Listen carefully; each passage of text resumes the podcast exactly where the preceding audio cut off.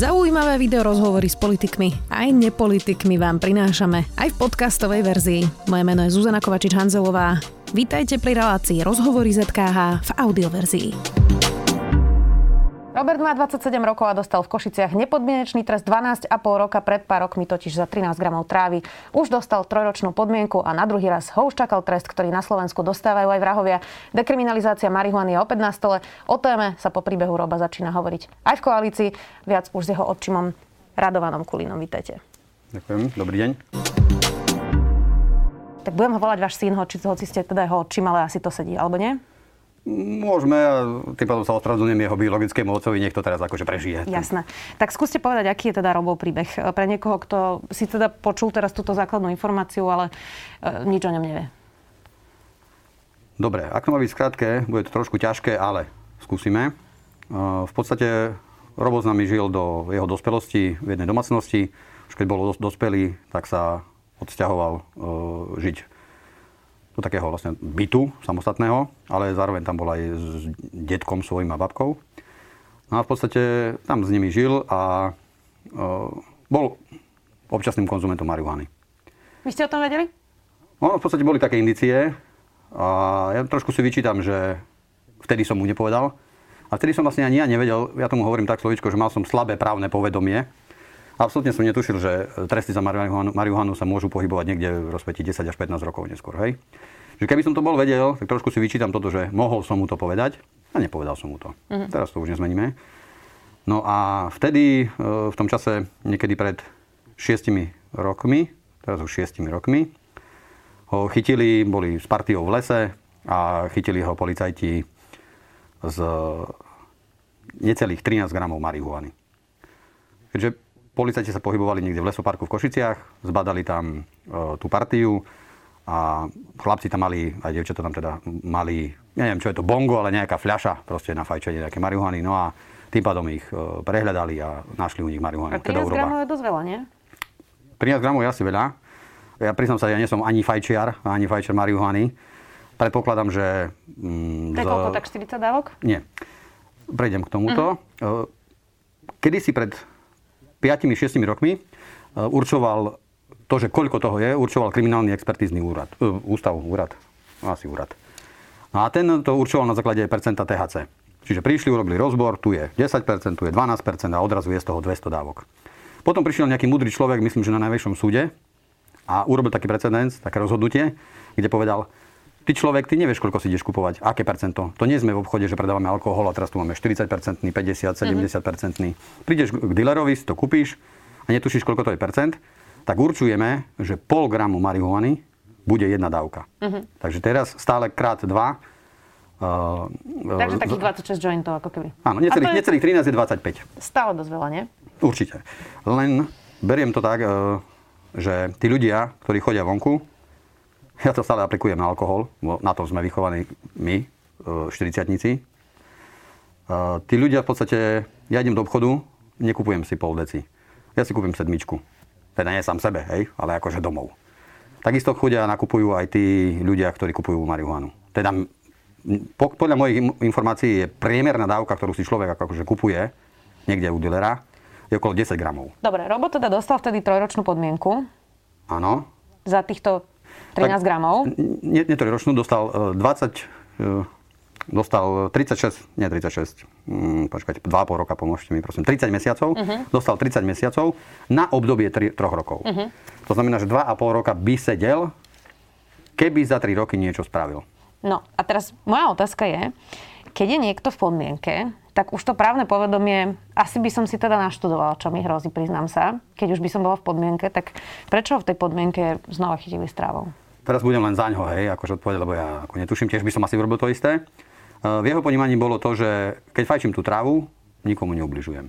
Ja si ju proste fajčím a tak, ak e, podľa jeho slov, keď aj chodil k tomu, e, k tej pracovníčke, ja teraz neviem to správne slovo, ako sa to volá. Nejaká probačná vlastne Taká probačná, mhm. Tak uh, vychádzalo z toho, že, alebo jemu vychádzalo z toho, že fajn, keď, keď, keď by som išiel autom, niekde niekoho zrazím, alebo keď som sa s niekým pobil, alebo niečo, tak si odsedím tých 2,5 roka. Hej, čiže toto mal nastavené v hlave, že že keď si budem fajčiť trávu, hovorím, nemôžu ma chytiť, pretože nikomu nedávam tú trávu, uh, nikde ju nedilujem, nič nerobím, občas si zafajčím, nechytia ma, hej, s tým, že si budem fajčiť. A nerobím nič zlé. Čiže to bolo jeho nastavenie v tej chvíli, také. Mm-hmm. Tak aj konal a v podstate e, zároveň, no teraz druhýkrát teda, mal pri sebe 7,76 gramov marihuany a 0,3 gramu hašiša, čo je vlastne tiež výrobok z marihuany. Nejakým, nejakým spôsobom sa to tam vyrába, netuším ako, ale nejak. No a v podstate túto dávku, alebo dávku, neviem, dávku, túto kôpku, uh, mal z toho dôvodu, že išiel na týždňovku do Bratislavy, čiže on pracoval, hej, išiel na týždňovku do Bratislavy, zase podľa jeho slov, a v podstate v Bratislave nikoho nepoznala, to je pravda, lebo on tam nepoznal nikoho, tak hovoril, že mal by problém kúpiť si uh, trávu v Bratislave, tak si ju proste kúpil v Košiciach za 70 eur toto množstvo. Mm-hmm. Hej, čiže, čiže s týmto množstvom bol v krčme, kde popíjali pivo. Myslím, že ani nefajčili, len popíjali pivo. Ale v tej krčme prišla razia, čiže taká bežná slovenská razia, kde v danej krčme e, prišiel pes, obľadol krčmu a v jeho taške e, našli tú marihuanu. V tej chvíli ho vlastne zobrali. Zobrali 9 ľudí. 8 e, ľudí malo tú marihuanu prvýkrát, takže ich zobrali a, a zároveň aj pustili po nejakej výpovedi. On bol taký, že mal tú marihuanu druhýkrát a náš zákon hovorí o tom, že ak vás prichytia s viac ako 5 gramami marihuany, teda v zákone nie je presne 5 gramov, ale je tam viac mm-hmm. ako 10 gramov, dávok, pardon. Keď vás chytia s viac ako 5 gramami marihuany dvakrát, absolútne sa stávate, alebo dostávate sa do kategórie obzvlášť závažného trestného činu, alebo závažný zločin, to správne volá, tak nejak. A máte 10 až 15 rokov v maximálnom stupni stráženia. Dobre? Nemal toto vedieť, Robo? Ani ja som to nevedel, takže nemôžem povedať, že to mal vedieť. Ani ja som to nevedel, teraz to už viem, lebo som si to 100 tisíc krát naštudoval.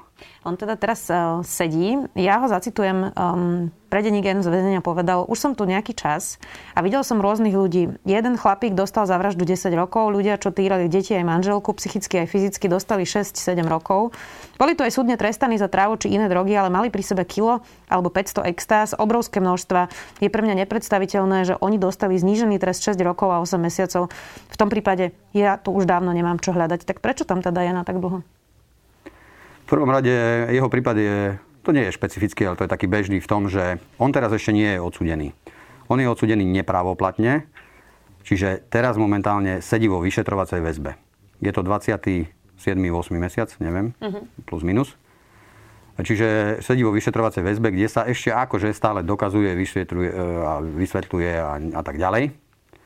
No a e, čiže, čiže to, to, to, je, to je jedna vec. Hej? Uh-huh. Čo sa týka toho trestu, um, a tých ľudí, ktorých ste spomínali, tak áno, sedel napríklad s vrahom, ktorý zabil svoju matku. Tam s ním sedel v tej miestnosti, sme, sme sa bavili čo a ako. Ten vrah je už preč, nie preč akože doma, ale preč je preč z väzby. Išiel do výkonu. A je vo výkone uh-huh. a dostal 12 rokov. No akože to je úplne, úplne pre nás nepochopiteľné, pretože zabiť svoju matku, ja chápem, nepoznáme detaily, ale výsledok je taký. A dostať 12 rokov a zafajčiť si trávu, a dostať 15, pretože sme sa bavili o podmienke, plus 12,5. Samo to zrátalo vlastne na 15? Tak ešte toto ešte nie je rozhodnuté, ano. ale je tam potenciál vysoký ako tohto. Tak je pre nás neprimerané, lebo teda ja osobne som nastavený tak, že zlo je vtedy, ak vedome ubližujem druhému človeku. Bo môžem aj nevedome, hej? A to je zlo. Že ak vedome idem a ubližujem druhému, tak toto je pre mňa najväčšie zlo, ktoré môže byť. A ja si myslím, že fajčením marihuany, teda vedome neubližoval e, druhým okrem seba a rodine možno. Hej? Aj keď to nie je správna cesta, samozrejme, táto fajčiť marihuanu a byť závislý na niečom. Vy ste si absolútne istí, že uh, Robo nediloval tú trávu ďalej? Uh, toto nechávam na rozhodnutie súdu, pretože súd hovorí o tom, či diloval alebo nediloval. Uh, mám tu na aj, teda ja som si ho nevytlačil, ale mám tu aj rozsudok, kde rozsudok okresného súdu zo septembra 21. myslím, alebo 12. už neviem, to je jedno plus minus, a hovorí o tom, že Robo je odsudený za kúpu a prechovávanie marihuany. Teda o psychotropných a o omamných látok. Čiže nie predaj. Žiadny predaj. Čiže ak mne ľudia neveria, čo je normálne, lebo som očím, takže nemôžu mi veriť, ale nech si prosím pozrú, alebo ja im pošlem. Ten rozsudok má bohužiaľ má 19 strán, hej, čiže uh, pošlem aj tých 19 strán, pošlem aj ten vystrihnuté. Veľmi rád to ukážem a súdom je povedané, že je za kúpu a prechovávanie. No, vy ste hovorili, že teda dokopy je to 15 rokov, ale ako je možné, že napríklad člen drogového gengu e, zo Serede, Ilia Weiss, dostal za výrobu pervitínu a 2,5 tony liekov v tabletách 9 rokov a váš syn 12,5? Bolo to prvýkrát. Keď to bolo prvýkrát, mohli ho tak súdiť. Keď e, druhýkrát, bohužiaľ, aj keď máte nad 5 gramov marihuany, už ste od 10 a vyššie. Tejto téme je Kresťanská únia otvorená diskusiu o výške trestu pri prvom a opakovanom delikte, tak aby bol trest spravodlivý a účinný, povedala Anna Záborská z Kresťanskej únie. Nechce však teda počuť o tej e, dekriminalizácii, ale o znížení trestov sa začalo teda hovoriť aj v koalícii. Um, čo by pre vás bolo priateľné? Čo by ste teraz odporúčili ako niekto, kto to má teda z prvej ruky a vidí, čo to spôsobilo vlastne jeho synovi, um, aby poslanci urobili teraz? Fajn. Uh, je tam, je tam veľa bodíkov asi, ja to proste študujem, skoro každý deň to mám v hlave, už ma to pohltilo celého, pretože aj príbehy iných mám už e, na stole ako keby. Ono, prvá základná vec, čo, čo ja vnímam, že je fakt taká divná, máme jedno také písmenko zákona, 172.1c, ktoré hovorí o tom, že predaj, kúpa, výmena, zadováženie, to je všetko v jednej kope. No už, už tu vidno, že nemáme šancu oddeliť Tých, čo predaj od kupujúceho. Samozrejme, ten, čo to predá, to možno aj kúpi. Hej? Ale, ale keď nám niekomu zakúpu, tak asi by mal byť iný trest. A keď niekto ešte má navyše aj predaj, tak zase vyšší trest. Čiže v prvom rade by oddeliť tie dve slova. Kúpa a predaj. To by bolo asi prvý krok, ktorý je, ktorý je najdôležitejší, aby som v tomto smere urobil. E, nejaké gramy sú oddelené v tom zákone takými slovami, že, že v menšom rozsahu, väčšom rozsahu, značnom rozsahu a tak ďalej. Čiže tamto, nejak to tam je urobené, hej, nejakým spôsobom. No a zároveň ešte, e, čo sa týka toho neoddelenia toho kupa a predaj, paradoxne, a ja teraz netuším, prečo to tak vzniklo, si predstavte, že máte jedno písmenko toho paragrafu a máte tam kupa, predaj, výmena, zadovaženie a tak ďalej. A pod tým hneď, hneď je oddelené prechovávanie. Neviem, ako môže byť, že keď kúpim, tak ja automaticky to mám u seba, tak to prechovávam. Hej? Čiže mm-hmm. to, toto by som mohol spojiť akože nejakým spôsobom dokopy. Ešte by mohol byť nejaký dealer typu, ktorý kúpi a nikdy sa to k nemu nedostane, že on to len proste v nejakých kamionoch vyrieši na diaľku. Neviem, kto to tým, akože, čo tým sledoval, kto čo. A tam by to nejak tak mohlo byť, že sa to k nemu ani nedostane. Ale za bežných okolností kúpa je spojená s prechovávaním. Hej, lebo to ináč ani nejde. Dobre, čiže tieto paragrafy by sme oddelili, ale skôr sa pýtam na to, že Aký trest by bol podľa vás napríklad pre vášho e, syna, alebo teda nevlastného syna, spravodlivý? No my sme sa bavili o tom a súhlasíme s trestom. Čiže my sme aj boli nastavení na to, že je to trest, pretože sú pravidla stanovené ako dieťa doma. Hej? Má nastavené pravidlá, prekročí ich, mal by nasledovať nejaká forma trestu. Nejaká, neviem, domáce úlohy budeš písať, nebudeš mať počítač a neviem čo. Čiže istá forma trestu tam má byť. Ja e, teraz všetci, ktorí sú za dekriminalizáciu, ma budú nemať radi, v podstate ja si viem predstaviť, že u jeho prípade 2,5-3 roka, 3 roky, max 3 roky, v opakovanom prípade je dobrá hranica. Hej? Čiže to, čo si v podstate teraz už odsedel, tak to je to, čo by bolo spravodlivé. Neviem, či sa nezameriavam skôr na to, že, že už tak sme na začiatku si povedali. My sme si tak s manželkou na začiatku povedali, že to nemôže byť viac ako 3 roky. Neviem, neviem prečo to Dobre, tak bolo. z toho, čo mi hovoríte, um, uh, Robo bol vlastne normálne uh, pracujúci, uh, odišiel z vysokej školy, nemal žiadne problémy. Mm, nie, okrem trávy. Okrem toho, že teda fajčil marihuanu, tak mal by sedieť do väzenia? Nedá sa to vyriešiť, ja neviem, no. liečením, verejno prospešnými prácami? Dá, dá, dá. Len uh, momentálne, uh, ak by to bolo čisto na mne, tak som ja trošička do jedného smeru akože naklonený, taký liberálnejší v tomto smere, že tí ľudia, ktorí fajčia, oni nikomu neubližujú a teda nechajme na orgány činné v trestnom konaní, aby zistili, kto je dealer a kto je, kto je kupujúci alebo konzument. A teda týchto konzumentov uh, postihujme oveľa menej a najlepšie nejak výchovne. Uh, môžete si pozrieť napríklad aj rozhovory pána Okruhlicu, hej, pardon, že použijem jeho možno, že niektoré slova, ale on presne hovorí o tom, že nie je potrebné dávať konzumenta do väzenia a, a nemá sa to deliť podľa gramov. E, trá, e, niečoho. čo sa mm-hmm. u niekoho nájde. Mm-hmm. Hej? Čiže, čiže úplne, úplne ideálny stav by bol samozrejme, ja keby som bol akože tu jediný šéf teraz na Slovensku, tak by som proste tých ľudí vyňal a povedal by som, chceš fajčiť alebo chceš brať drogy? Dobre, ale pôjdeš na rok do o, takého nejakého ústavu, kde sa starajú o závislých a budeš tam rok s nimi. Budeš tam im rok pomáhať, budeš tam pracovať s nimi, aby si videl, aké to je. Alebo dám ťa do rodiny, kde je nejaký človek závislý a tam ži chvíľočku, aby si zistil, aké to je, ale nedostaneš zápis do registra trestov.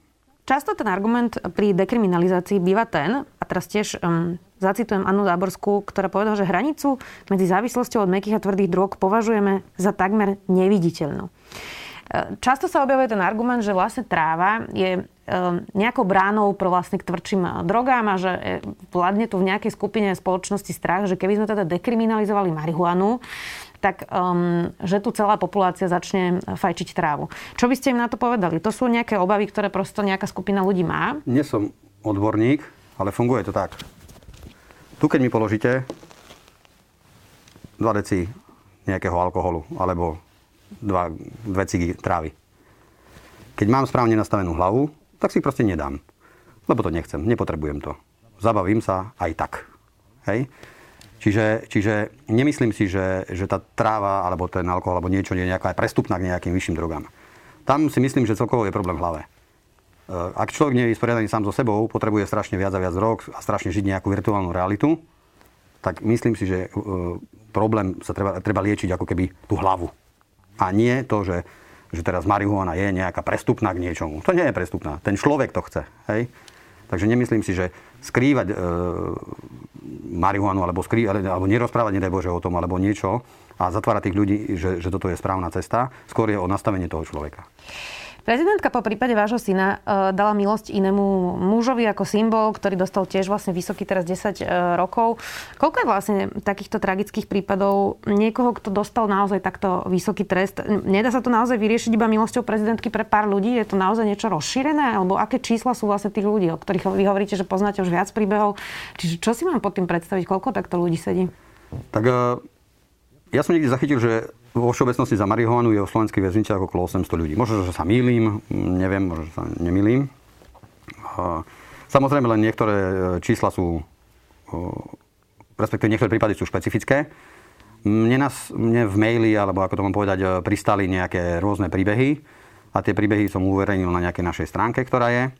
A tam si ľudia v podstate môžu pozrieť, hej, že, že, že, že aké sú tie príbehy, je ich zhruba 8, myslím, že 8, 8 alebo 9, hmm. neviem, nejaké také číslo. E, slobodapreroba.sk. Uh-huh. Tam sú uvedené tie príbehy. Zároveň sú tam aj e, nejaké paragrafy k tomu, hej, že koľko rokov tí ľudia akože dostali. A sú tam uvedení ľudia, ktorí už sedia, napríklad 6 rokov, 8 rokov a podobne. A sú tam uvedení ľudia, ktorým ešte len hrozí 20 rokov, 25 rokov za nejakú výrobu hej, 2 kg a podobne a, a, a ďalších 10 kg. Ale bajme sa o marihuane, dobre? Uh-huh. Čiže, čiže tam sú tie konkrétne prípady je pravdou, že absolútne nemám šancu vedieť, že koľko je ich na Slovensku, keďže som toto neskúmal.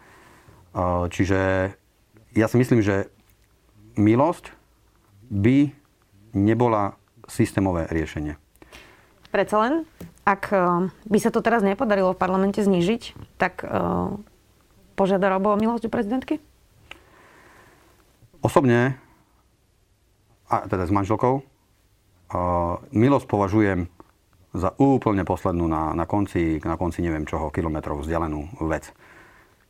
Nejak sme sa dostali do toho tak, že Milo, Miloš rieši iba jedného, hej? Ale my by sme to chceli proste, aby sa to už riešilo proste systémov, aby to bolo normálne, aby to ja tí ľudia proste nie, že teraz Robovi dajú milosť a zajtra je tam druhý Robo, hej? Takže je, nevylučujem túto možnosť, ale považujem ju za najposlednejšiu, akú by som chcel. Inak tá téma zníženia trestov e, alebo dekriminalizácie sa vlastne tak cykli, opakuje sa. Zatiaľ sa to nevyriešilo, napríklad aj v minulej vláde to predkladala Lucia Žitňanská. A nakoniec to kvôli SNS musela stiahnuť. Tá debata mm, často býva pomerne iracionálna aj v politike. Ehm, čím si to vysvetľujete? E, jednak, že sa nedokážeme o tejto téme baviť racionálne e, a jednak, prečo by to teraz malo dopadnúť inak s konzervatívnym Oľano? Politika je asi obchod, podľa mňa.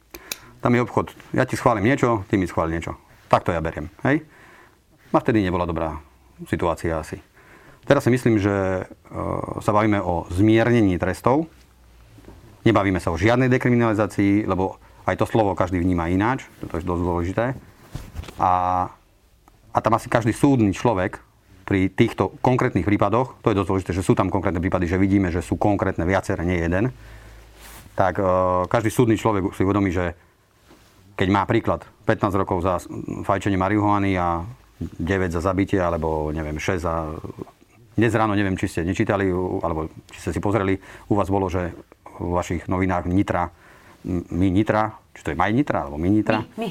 My Nitra, tak bolo uvedené, že Holandiania, ktorí prepašovali Eh, pervitín za neviem koľko, 1,5 tony alebo koľko za v hodnote 300 miliónov eur, 290 niečo, dostali po 9 rokov u nás.